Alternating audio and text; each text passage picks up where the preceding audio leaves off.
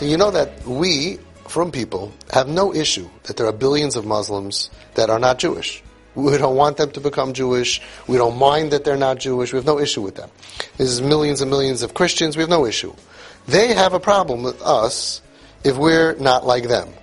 So let's understand what they do.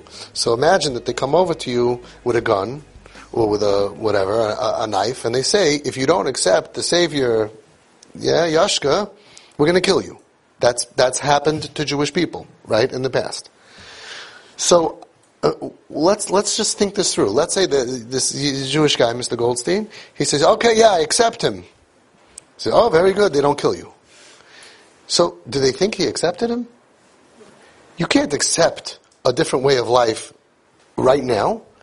It takes time till you be'etzim accept somebody as your savior. So, what are they thinking exactly? That they're so happy because he accepted it. You can't really accept something like that. They should threaten you if you don't go to school to learn how to accept our Savior, then we're going to kill you. But uh, what, what do they think happened? See, we're, we're, Jewish people. We're much deeper than they. They're not deep. They're like, you know, you accept Muhammad, or we're going to blow you up. Okay, I accept Muhammad. Okay, great. Let's go to the next guy. They think that you just changed everything in your whole DNA, and you just accepted a whole religion that you don't know anything about. Don't you have to learn it first? Right? Jewish people. That's why we, we would never tell. We say, if you don't accept Yiddishkeit, we're going to kill you. And the guy says, I accept. We're going to say, wait, he didn't change anything in his brain. We have to teach you. We have so much to teach you. So how could you force somebody to accept a concept? First of all, they didn't learn it. And even if they want it, it takes time to accept it. You have to learn about it. You have to know about it. That's the thought that popped into my head today. What do you think? Isn't it true? So what are they thinking when they say, I'm going to kill you, I'm going to, used to burn people alive unless you accept. So what happens to be our religion says that we have to get burnt alive, right? But, but put our religion aside for a second. A guy is not Ayman bin Hussein. He says, yeah, I accept it. They, they don't burn him. But it's such it's foolishness. He, he, you can't accept a new religion just like that. You know what I'm saying? Okay, now just to make it a, a drop more serious, I heard a word from Reb Chaim Yisrael Weinfeld from his father, Reb Avram Weinfeld, in a sefer, I forgot what it's called. It's a moirdige word. So he says like this, beautiful. Avram Avinu made Gerim. Yitzchak came to town, and when his Hanhaga Bidis Gvura, we're all the Gerim. So Chazal tells us that they got lost, they left. They couldn't help the Gvura.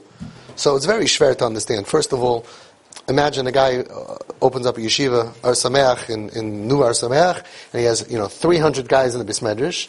The new Rosh Yeshiva takes over and it goes 290, 280, 270, 260, 240, 200. Enrollment is dropping wouldn't the guy think, you know, maybe I'm being too tough?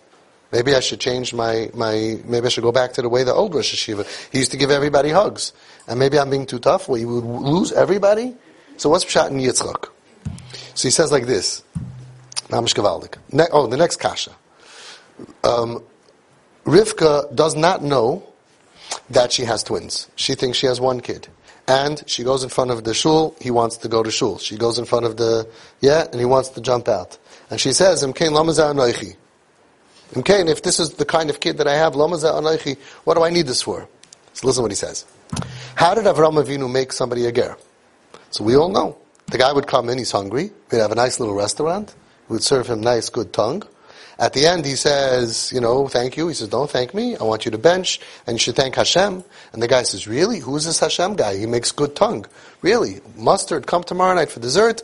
And from the Eshel, from the Achila Shialina, all of a sudden, you ended up, a guy goes ahead, leaves the religion of his parents and grandparents for many dairies, and becomes a Yid.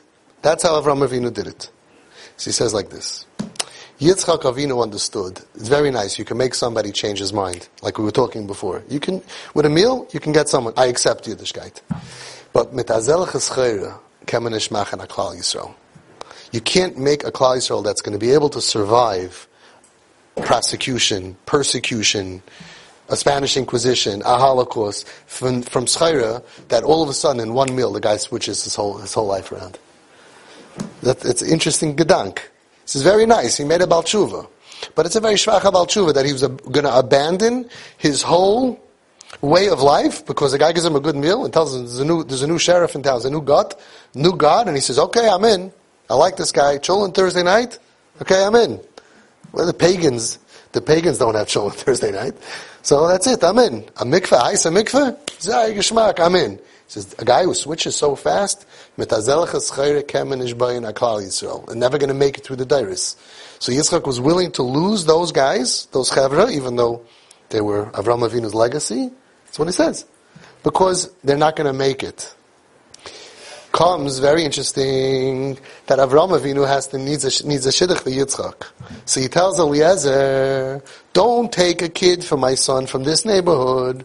Go back to to huh? My old family, my old location, oh, Ur Kasdim. Stellt sich the kasha. So Weinfeld is the following kasha. I don't understand. In Ur Kasdim, they threw him into a, into a, they don't want to hear from him. Over here, he's wildly successful, making Bali Tshuva. Why would he tell him, don't take from here, go back there? He said, because to build Klal Yisrael, you can't have wishy-washy people. He said, over here, I know that Takachu business is good, but over a meal they switch. I need a shidduch for my kid. Go back over there to that community in Ur Kasdim, where if somebody comes with a new idea, they throw him into a kivshana eish. Those people, they get tried, they're loyal to their family. That's the kind of schayra that I need. So dafka, you need to go over there. Eliezer goes out and he's looking and he does the whole thing and he comes up with Rivka. Dafka Rivka. Why? Because don't take somebody from over here where business is booming. Go back over there to Ur Kasdim. Get one of those tough, right?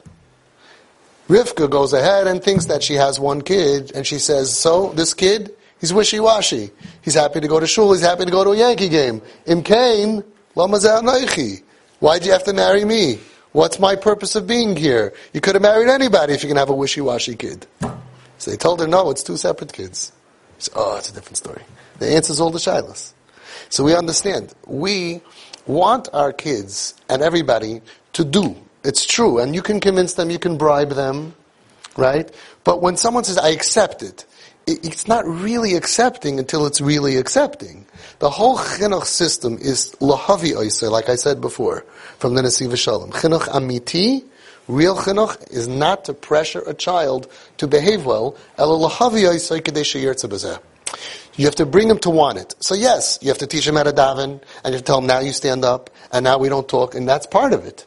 But if you pressure too much, you actually break the rutzen. That's the delicate balance that you need to have. The real chinuch is to make a child at 20 years old, at 25, at 30, to develop a child's ratzain to like to talk to Hashem. Many people have kids who davened well, but they don't want to talk to Hashem. So they lost the kid. That's not tefillah. You have to teach the kid to want to talk to Hashem. You have to teach the kid to want to learn Torah. Not to do. You have to do it until you want it, but don't break the rutzen.